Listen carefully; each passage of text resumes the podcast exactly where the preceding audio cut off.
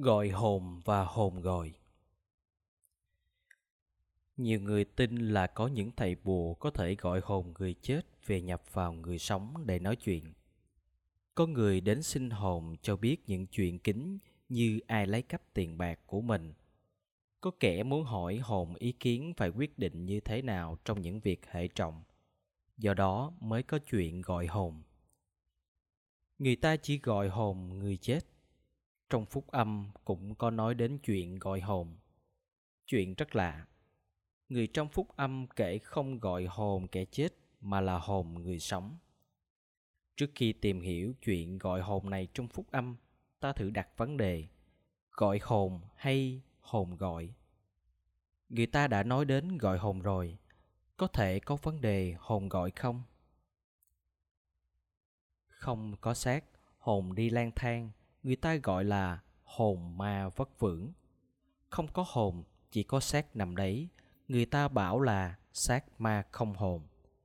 Con người là tổng hợp của cả hồn và xác. Thiếu một trong hai thì người ta gọi là ma. Hãy có tổng hợp là có liên hệ tương quan. Tin mừng có nói đến liên hệ này giữa xác hồn. Hãy thức tỉnh và cầu nguyện để khỏi lâm vào cơn cám dỗ. Vì linh hồn thì hăng hái nhưng thân xác lại yếu đuối. Trích tin mừng Matthew chương 26 câu 4 Thân xác yếu đuối, linh hồn hăng hái có khác nhau trong tương quan giữa xác và hồn. Như thế, thân xác có tiếng nói của thân xác, hồn có ngôn ngữ của hồn. Vậy có gọi hồn thì cũng có hồn gọi. Hai ngôn ngữ khác nhau thì hồn gọi rất khác với gọi hồn một đàn là hồn gọi thân xác theo mình, một bên là thân xác gọi hồn đến với mình. Một con người, hai tiếng gọi. Nhà văn Túy Hồng có cuốn tiểu thuyết nhan đề Tôi nhìn tôi trên vách. Đức cha Bùi Tuần viết tập sách thiên liêng đặt tên là Nói với chính mình. Từ đề những tác phẩm trên nói lên một nội dung là có băn khoăn, có thao thức – mà cách nào đó có vấn đề giữa mình với mình.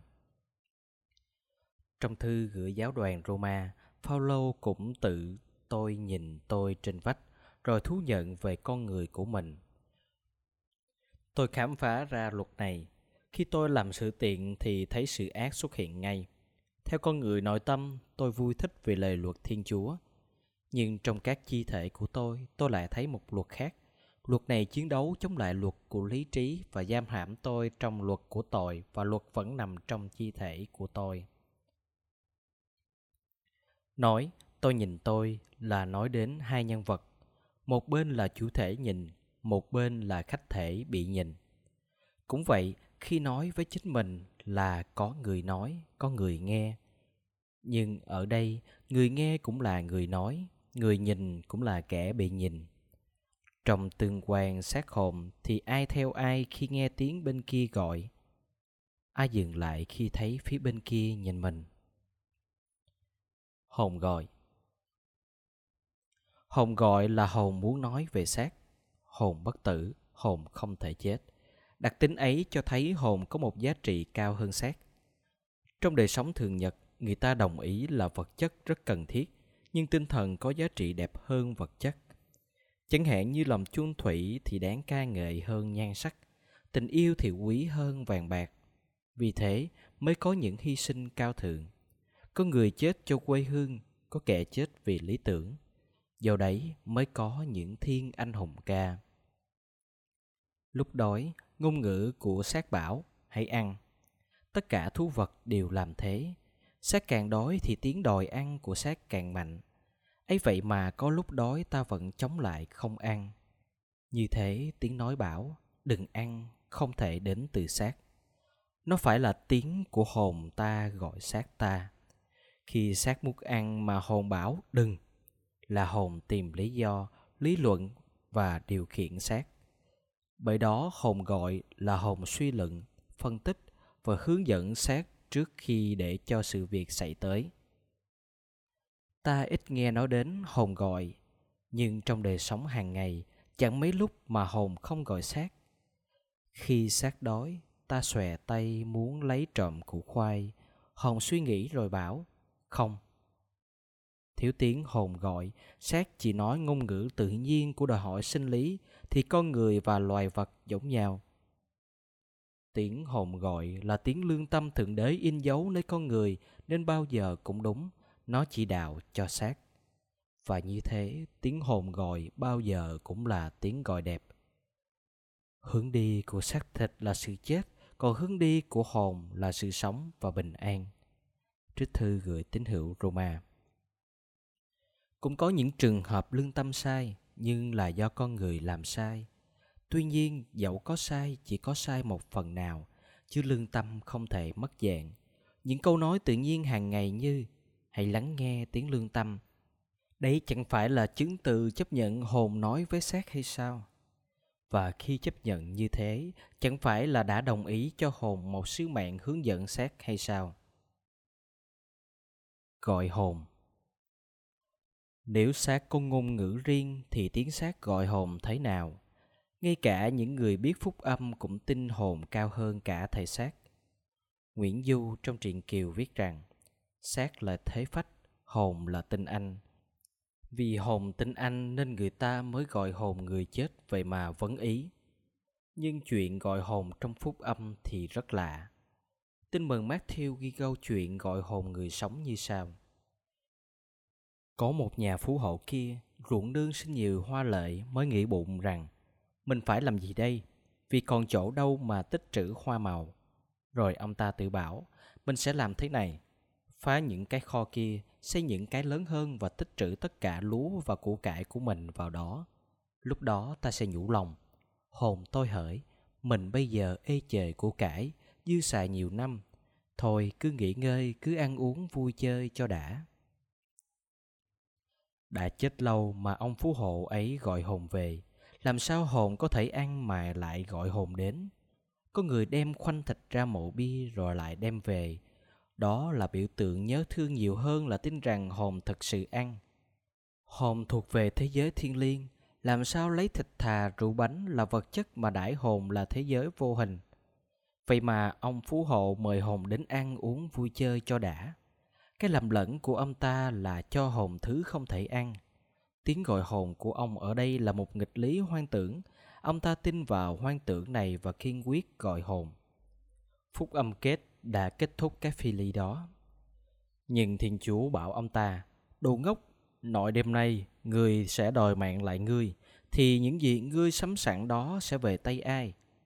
Ấy kẻ nào thu tích của cải cho mình là không lo làm giàu trước mặt thiên chúa, thì số phận cũng là thế đó.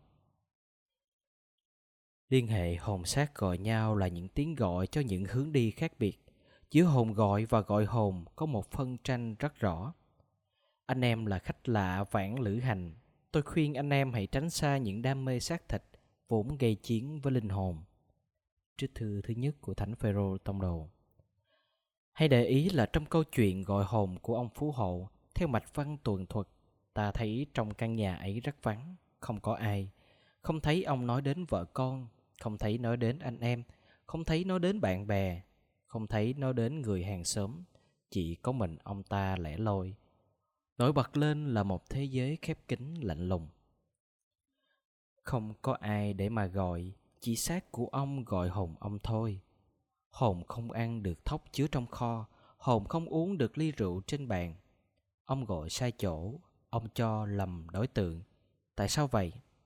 Vì ông quá cô độc không có ai nên mới phải gọi hồn về ăn Hay tại ông chỉ muốn cho hồn ông ăn thôi Nên ông chẳng có ai chung quanh cuộc đời và ông thành cô độc Hình ảnh chỉ có một mình ông trong căn nhà vắng là hình ảnh rất âm u.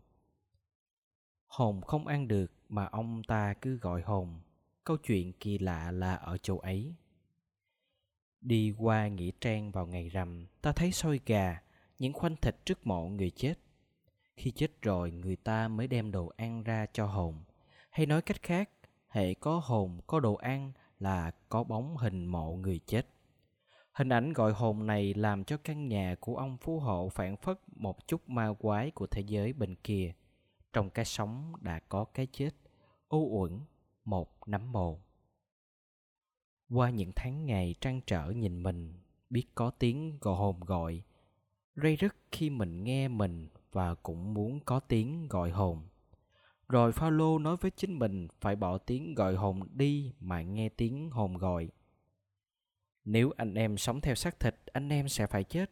Nhưng nếu nhờ thần khí anh em diệt trừ những hành vi của con người ích kỷ nơi anh em thì anh em được sống.